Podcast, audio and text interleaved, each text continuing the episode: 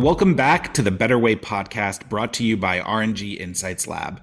This is the podcast where we are on a curiosity driven hunt for good ideas and better ways of tackling long-standing organizational challenges. I'm Zach Coseglia, and I'm joined by my friend and co-host Hui Chen.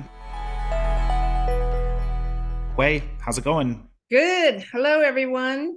Now, Hui, uh, this is a special episode of the Better Way podcast. We're going to take a bit of a detour from our regularly scheduled programming, which, for those who have been listening, is going to include some super exciting outside guests. But today, we want to have a chat about the policy announcements made by the Department of Justice relating to corporate compliance at the recent White Collar Criminal Defense Conference in Miami. We're going to talk specifically about three areas that were addressed by both Deputy Attorney General Lisa Monaco and Assistant Attorney General Ken Polite. Hui, what are those three areas that we're going to focus on? The three topics that seem to have captured the compliance community's attention are the announcements relating to compliance incentives, clawbacks, and ephemeral messaging and this will actually be the first in a series right? We want to do a, a, number of upcoming episodes where we'll talk about each of these in more depth with the help of some outside voices. But for now we're going to do just a little bit of a roundup around these policy statements and each of those areas that have been of particular interest to the compliance community before we dive into any one of those specific areas, though, Hui, I want to talk to you about your personal experience because it wasn't that long ago that you were at the DOJ as their compliance counsel expert, and you were one of the architects of the original evaluation of corporate compliance program document, document being the key word.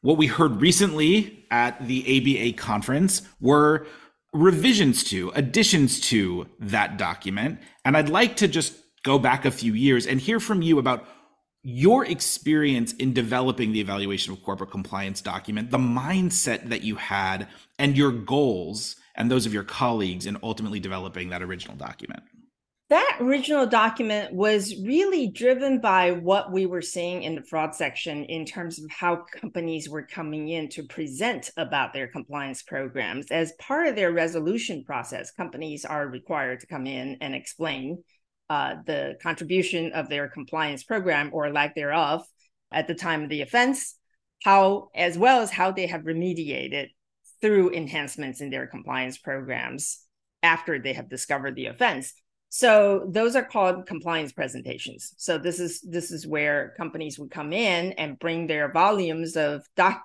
policies and procedures to try to show us that they have all these things. So I was uh, finding that most of the companies were coming in in these with these sort of more traditional metrics, um, how many policies we have, and they really would show binders and binders of policies, uh, how many people completed trainings and that sort of stuff. And I did not find that this information was actually helpful in understanding how compliance was actually operating in the companies. So I started developing questions about here are the questions that I would want to ask and that I would want the answer to to help us in the fraud section to, to assess the company's compliance program, both for the time of the, the offense and also for the for the enhancements afterwards. So we started doing this by sending these questions to the companies before their compliance presentation. So, you know, save some trees, don't print us all those policies. Um, just give us your metrics on these questions or your thought process for how these developed, etc. So it was written, as you know, for you know for for all these various topics, policies and procedures, trainings, communication, you know, going through all ten elements of the standard compliance program components. But they would never be sent to someone wholesale because frankly we don't have time to dive through all of those questions in one setting or even in two or three settings usually a company comes in and there is a set of circumstances that led them to the troubles that they were in. So we would focus on whatever that area was and perhaps throw in a couple other areas that we thought might be relevant and say okay these are the questions that you need to be prepared to answer. It was used both as an internal document to help us ask better questions, but also as something to help the companies prepare for their presentations. It was used in the more wholesale internally because we would see the whole document and know this is how we look at compliance programs. But it was used with the companies in a more customized way.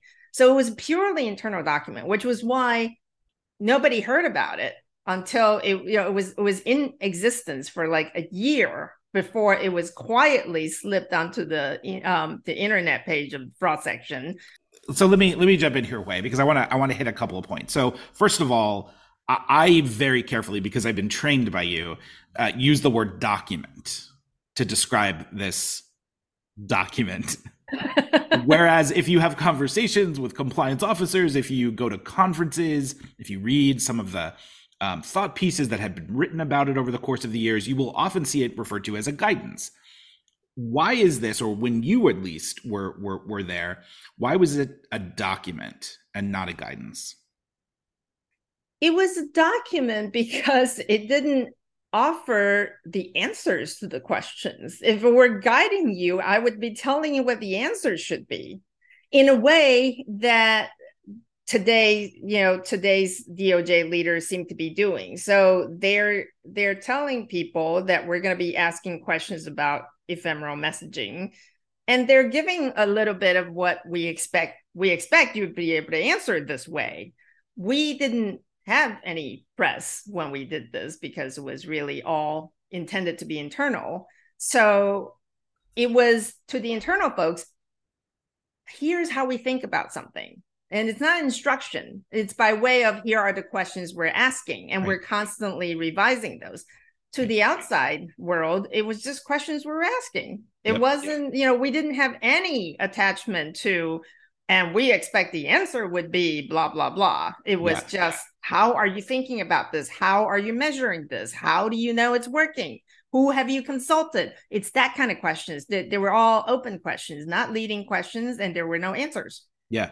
And just to put a finer point on what you shared before, when the evaluation of a corporate compliance document was first implemented, you you didn't give any speeches publicly. No, nobody yeah. did. Nobody, nobody did. did. No one. Yeah. No one. Not not the head of fraud section, Andrew Weissmann, not the head of criminal division, Leslie Caldwell, not the deputy attorney general, Sally Yates. None of them. There was no speech whatsoever on this. Press releases.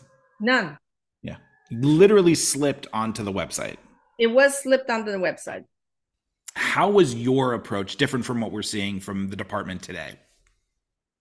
It certainly seems very different. Um, the the ECCP, the Evaluation and Compliance Program document slash guidance, has been revised a few times.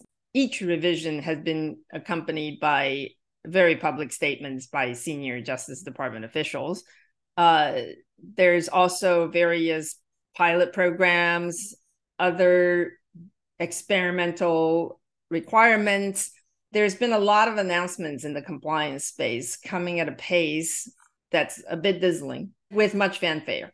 Yeah, I mean, there have been speeches, there have been press releases. Um, there's been quite a bit of, of, of discussion, but I think what's most important and what what's most different, which you've hit on, is this idea that your goal was to ask questions and what we're seeing now seems to be some answering of those questions right?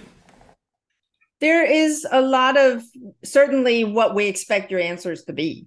Yeah. Well let's talk about one of the examples there which is on our list of things that we want to dig deeper into which we'll just sort of graze today and have a deeper more fulsome discussion about at some point in the near future and that's on the topic of incentives so here is a quote from uh, Lisa Monaco's speech at the ABA conference. She says, Companies should ensure that executives and employees are personally invested in promoting compliance.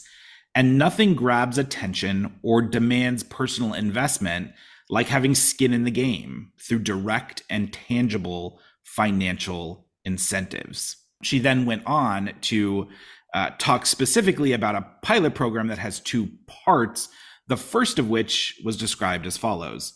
First, every corporate resolution involving the criminal division will now include a requirement that the resolving company develop compliance promoting criteria within its compensation and bonus system. Hui, what are some of your thoughts on this proposed uh, pilot program?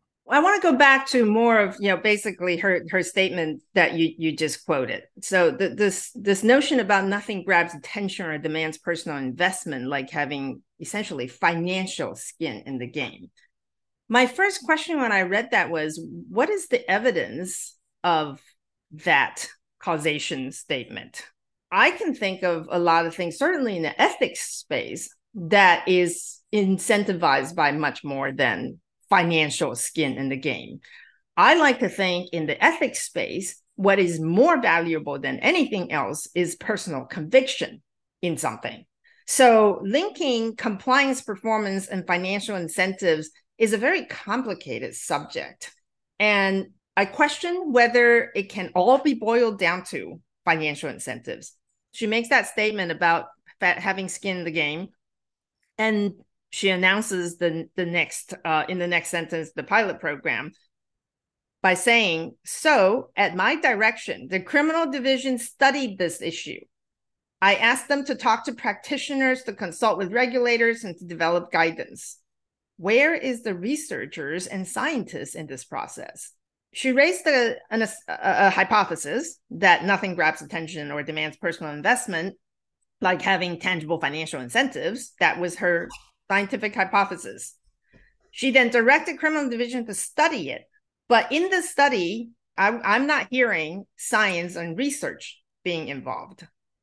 It's really practitioners and regulators that are consulted in this process. So if I were to ask questions about how this pilot program developed, I would be asking who did you consult? And mm. certainly no scientists or researchers were mentioned. Right.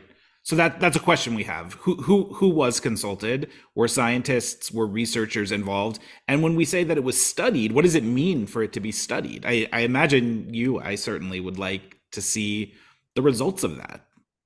Absolutely. And also, you know, even even if you were to say that we conducted a study of practitioners and uh, regulators, how many practitioners? What kind of companies? What kind of practice do they do? Are they in in-house large company medium-sized company small company? Are they uh, practicing in the in the consulting businesses in the law firms?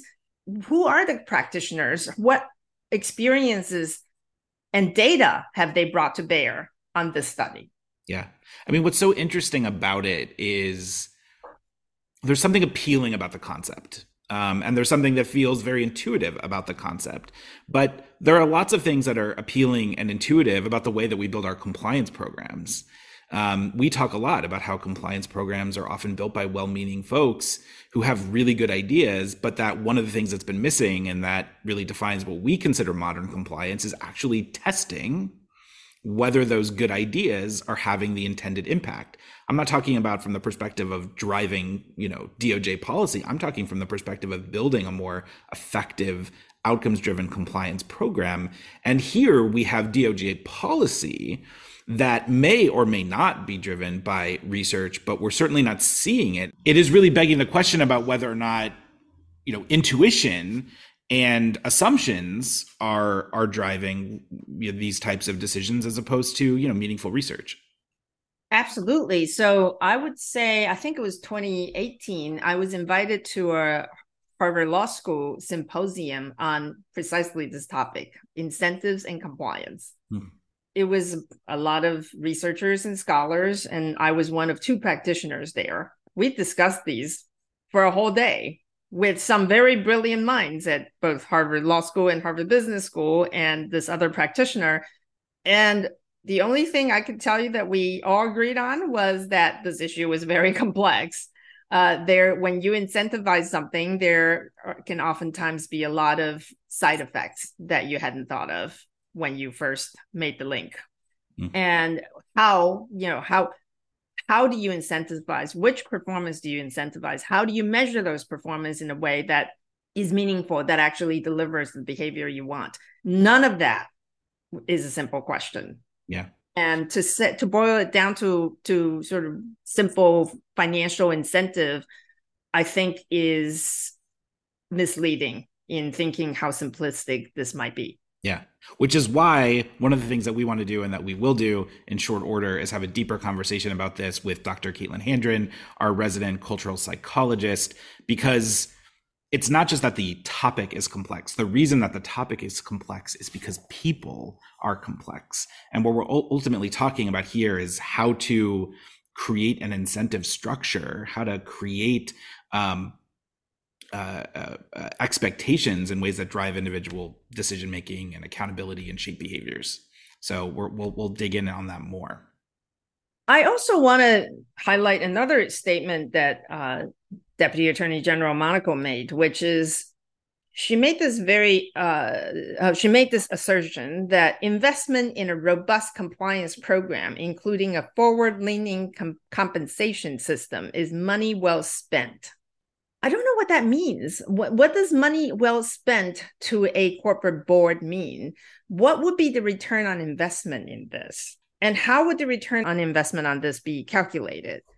It's one of those questions that I think compliance people cannot just bring that statement into the boardroom and say, the Deputy Attorney General of the United States thinks that this is, would be money well spent. They would actually if you want to bring that make that kind of statement in a boardroom you would have to back it up with data with evidence of what do you mean by money well spent? This is what we get out of it when we invest in this system. What i'm cautioning is i would not take that statement as is into a boardroom or even to a senior leadership in business. You would really have to figure out what that means. Yeah well i think what's interesting about it is that we talk a lot about how one of the ways to make the case to the board to senior leadership is to be able to show that the things that you're doing are having the desired impact that the things that you're doing are not just boxes being checked in the event that a regulator or law enforcement comes calling it's because you want to actually shape behaviors so that the regulators and law enforcement don't come calling exactly but, I think what she's saying, and I think what people are going to hear, is that it is not an evaluation of whether or not what you're doing is actually preventing it. It's an evaluation of, well, if you're doing, then you know you might be better positioned to receive less of a fine in the event that things go wrong. And and let, let me add this quote to kind of underscore that. This is actually from uh, Ken Polite's speech, where he said, "There is an enormous gulf." between the benefits associated with doing the right thing and the punishment associated with not. So the punishment associated with not part is the part that's still unknown because we have yet to see a company being penalized that is that just seems like a very strange way that compliance world has interpreted all of this which is i will proactively be a good person that so that the day when I'm caught committing a crime, I will get a lesser sentence. That's your motivation to be a good person, is so that not if when you're caught, but when you're caught, you can then get lesser sentence. That is a very, very strange line of thinking. Mm. It is. It's a very, unfortunately, prevalent line of thinking, but I like to see us change that. That we want to be a good company, a good person, because that's what we believe who we are. All right, let's talk about the uh, the second topic, which is very much related to this, which is clawbacks. It was actually the second part of that pilot program around compensation and incentives. And this is where Lisa Monaco said that under the pilot program, the criminal division will provide fine reductions to companies who seek clawback compensation from corporate wrongdoers. So again, kind of on this theme of the difference between what we're seeing from the department here versus the experience that you had when you were developing the evaluation of corporate compliance program document, we are seeing um, kind of uh, not a question being asked, but but an answer being provided. Yes. And I think this is one that people who have done a lot of internal investigations, and, and Zach, I know you've shared experience that that I have, that is very frustrating to see senior people that you know are responsible at least for setting the tone, if not for giving implicit instructions for the wrongdoings,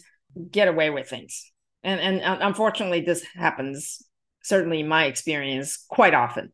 And it happens because it's easier to get evidence on the people who actually have to do the work to, to accomplish the illicit activity. So this is not at all unusual where a senior person simply needs to set out an expectation or give an instruction, but all the detailed work is done by someone lower level.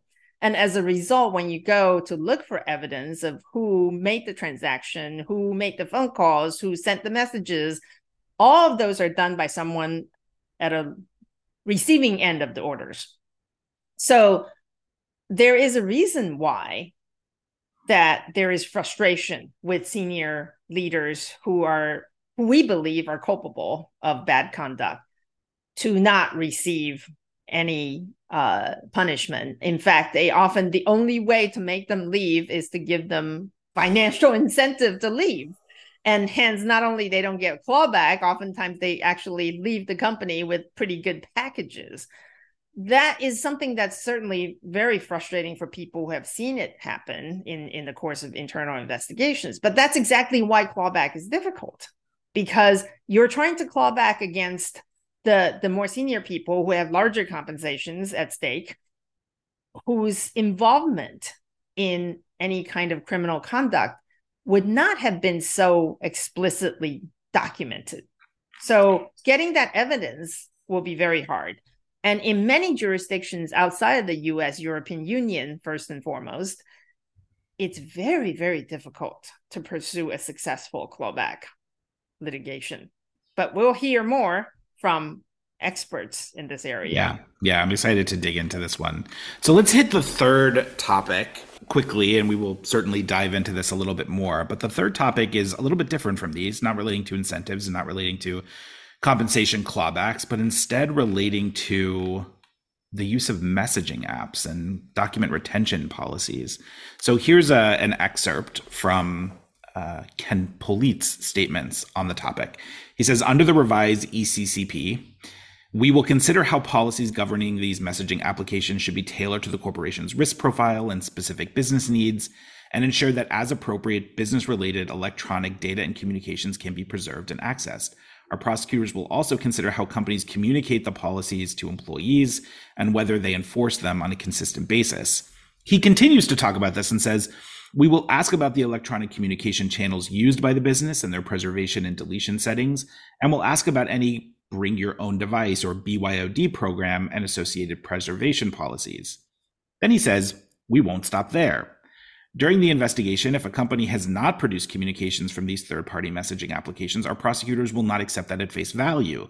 They'll ask about the company's ability to access such communications, whether they are stored on corporate devices or servers, as well as applicable privacy and local laws, among other things. Now, Hui, I want to get your thoughts on this, but I feel like when we hear that language, what Ken Polite seems to be doing is asking questions or saying that prosecutors are going to ask questions. Do you are you hearing something different, or do you feel like this is sort of consistent with the initial approach that you were taking when you were crafting the original ECCP? I think he is asking some questions and some obvious questions. Um, you know, frankly, prosecutors shouldn't take any of the assertions that they hear from the people they're investigating at face value, whether it's ephemeral messaging or something else. Um, and and I certainly remember talking about you know other types of representations that we have heard companies make uh, to the prosecutors and where we're saying no we we cannot take those assertions at face value. So so not taking something at face value is is nothing new and it really should apply to everything that they're they're hearing.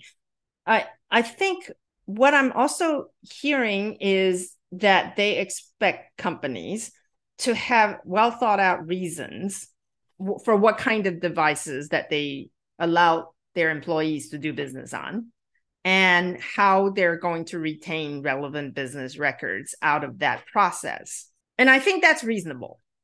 If you know that at a at a very vague general level that if you're going to allow employees to conduct business over whatever platform, you should have thought about, or you certainly should be thinking about, how you're going to preserve business records as a result.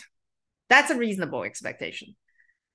I think where I find difficult is an employee who is intent on doing something that's prohibited by the company will simply use his or her own device. Mm. And they would just take that transaction completely off the company's radar screen.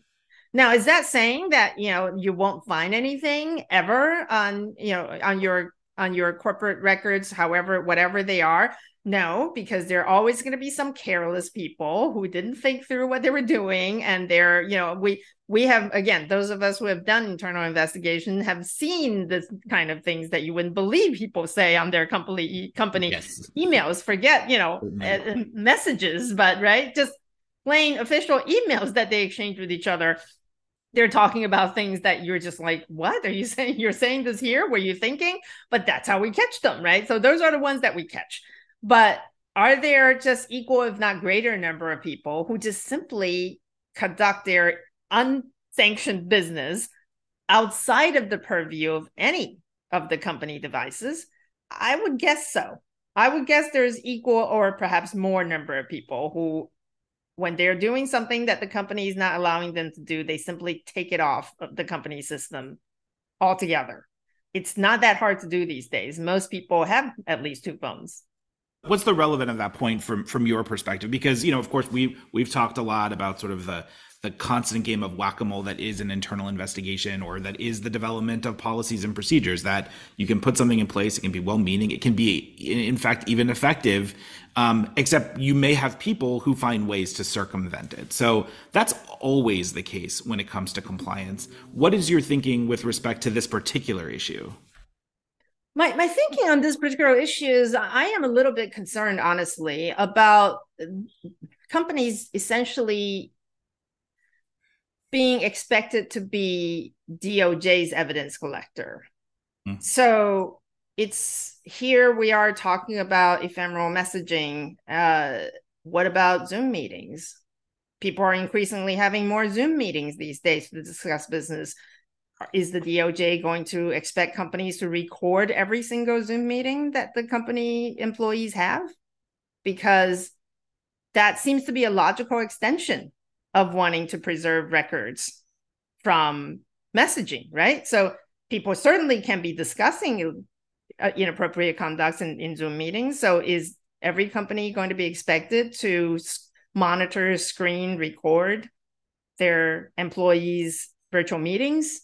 where do you stop with yeah this? so your your question or your point is where it, where is the line drawn right um, and, and i think how you, far you, do companies have to go right. to become evidence collecting agents of federal prosecutors i think it's helpful to just underscore it's not as though we simply heard about questions that prosecutors are likely to ask around the use of ephemeral messaging applications and, and other apps. But we also heard very strong statements about the importance of voluntary self disclosure.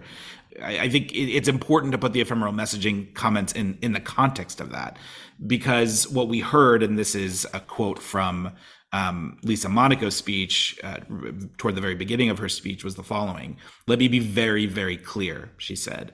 I want every general counsel, every executive, and board member to take this message to heart. Where your company discovers criminal misconduct, the pathway to the best resolution will involve prompt voluntary disclosure to the part, Department of Justice. So that's the context within which we're talking about the use of ephemeral messaging apps. It's not just a matter of policy, it's also a matter of retaining those materials potentially so that they could be disclosed in the context of, of, of the criminal enforcement. Lisa Monaco's speech, she talked about really three factors when it comes to uh, self disclosure she talked about how the department now has a consistent policy with a common principle that absent aggravating factors, no department component will seek a guilty plea where a company has voluntarily self disclosed, cooperated, and remediated the conduct. So that's the traditional three prong test that's self disclosure, cooperation, and remediation. Right after she makes that statement, all the focus went to self disclosure. I think a fair question to ask, and I've hear I've been hearing companies asking them is, is there really no other options than self-disclosure? I certainly have known of companies that have chosen not to self disclose. What they have chosen to do is to remediate the misconduct, enhance their compliance program. They, they have made themselves a better company, uh, hopefully in the in the wake of discovering something. They're fully prepared to cooperate if the Justice Department comes knocking at their door. But if not, they would just go on and conduct their daily business as as usual. I think that to them, to the companies that have experienced making those choices and have not been found, the options are self disclose, enter a resolution, and pay a fine, large or small, versus not self disclosing and never pay a fine and never get the bad publicity. And if you think about the the, the numbers, the number of corporate resolutions versus the number of companies out there, you have to forgive people for thinking that the odds of being caught seems quite small. Mm-hmm. So that is not an unreasonable way to think about this question to say, well, I do have other options than self-disclosure. Yeah. And just to underscore your point, it's not that the calculus is or should be um, that the chances of being caught are so slim that I don't need to prioritize these things. It's that the chances of being caught are slim. And so I'm going to mind my shop. I'm going to live my values. I'm going to build a better compliance program. But what I might not do is self disclose. Right. So choosing to do two out of the three components right. that the Justice Department is looking at. Right. Right. So it's prepare co- to cooperate, fully remediate, but not self disclose. Yep. If all three factors are equal, then self disclosure is really only one of three factors. All right, Hui. Well, we're going to dive into each of these topics in more depth uh, over the course of, of, of this coming series. But before we go, I want to just introduce one thought that has been on my mind since these statements, these policy statements were made, uh, and the promise changes to the ECCP when you released the ECCP several years ago, as various iterations have been reissued since with these latest statements, we've seen energy in response. We've seen energy and movement from the compliance community in response. And I, I actually think that that's a really powerful and positive thing. Now, there may be we may wish that the that the impetus wouldn't be the Department of Justice or that this document wouldn't be treated as sort of, you know, the Bible of of compliance when that may not have ever been and still to this day may not be its intent. But we've seen these efforts by the Department of Justice actually drive, I think, innovation when it comes to compliance they seem to be creating momentum and energy around the com- continued evolution of compliance as a discipline that I think is positive, even if there is uh, an opportunity to criticize, or even if there are questions about sort of whether or not uh, some of the statements or some of the policies are driven by you know well researched you know principles. But I still do think that they're actually driving innovation in the discipline quite a bit. What do you think? I like to put that to the test. Mm. So it, it's one thing for us to think that they're driving innovation, but you know, like like we always try to try to uh, try to do at the lab, which is really to try to measure and find evidence. And I wanted to, you know, this is a good good way to, you know, to get to what I've been thinking about is, you know, what is DOJ's goal in all of these initiatives? And you can hear some goals being articulated in both Monaco and Polite's speeches. So Monaco said she mentioned three fundamental principles of corporate corporate enforcement. One, prevention, preventing misconduct before it happens. Two, accountability, holding individual wrongdoers accountable. Notice she said individual wrongdoers. Her focus here is actually not the corporation, but the individual wrongdoers. Three, deterrence, deterring and punishing recidivism. What are the measurements for these? Yeah. Right? How many, you know, can we prevention at this scale is hard to measure because you really have to take baseline measurements. You really have to be able to say that you're actually finding misconduct as many of them as you can and there's not a lot of hidden ones uh, that are happening without being caught to really effectively measure your prevention efforts. But if anybody has large scale data on that, it really should be the Department of Justice.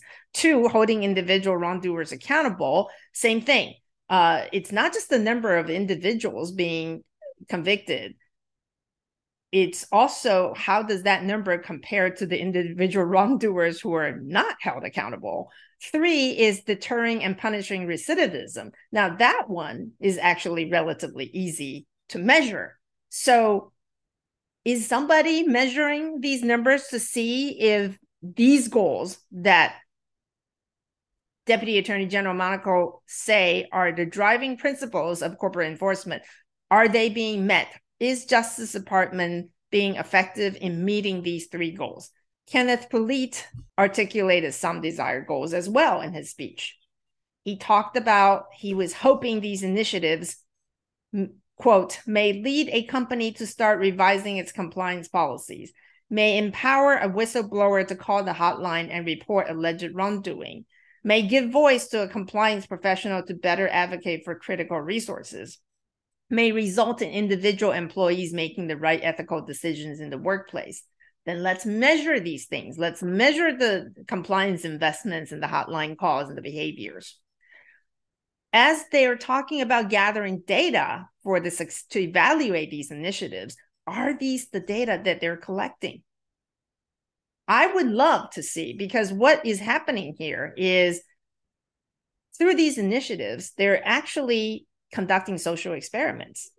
They're saying that if we do these things with incentives and clawbacks, these bad conducts would decrease. Then let's do proper experiments. Let's run clinical trials. Let's collect, scrub, and compare the data. That's what I would love to see. It's not about what it seems, but it's about what is really happening. Yeah. And I think what we need to see is really more data and more evidence in a way that really helps us measure whether these initiatives are accomplishing the goals that the Justice Department leadership hopes to accomplish. Yeah, no question. Uh, inspiring change, potentially, seemingly likely, driving people to try different things, potentially, seemingly likely. But to your point, actually accomplishing the end goal, question mark. Which is why we call this the Better Hui podcast with a question mark at the end, because it really can't be called a better way unless we've tested it, measured it, and proven it to be so. Amen to that. Thanks, Way. A lot more of this to come. And thank you all for tuning in to the Better Way podcast and exploring all of these better ways with us. For more information about this or anything else that's happening with R&G Insights Lab, please visit our website at www.ropesgray.com slash RG Insights Lab. You can also subscribe to the series wherever you regularly listen to podcasts, including on Apple, Google, and Spotify. And if you have thoughts about what we talked about today, the work the lab does, or just have ideas for better ways we should explore, please don't hesitate to reach out. We'd love to hear from you. Thanks again for listening.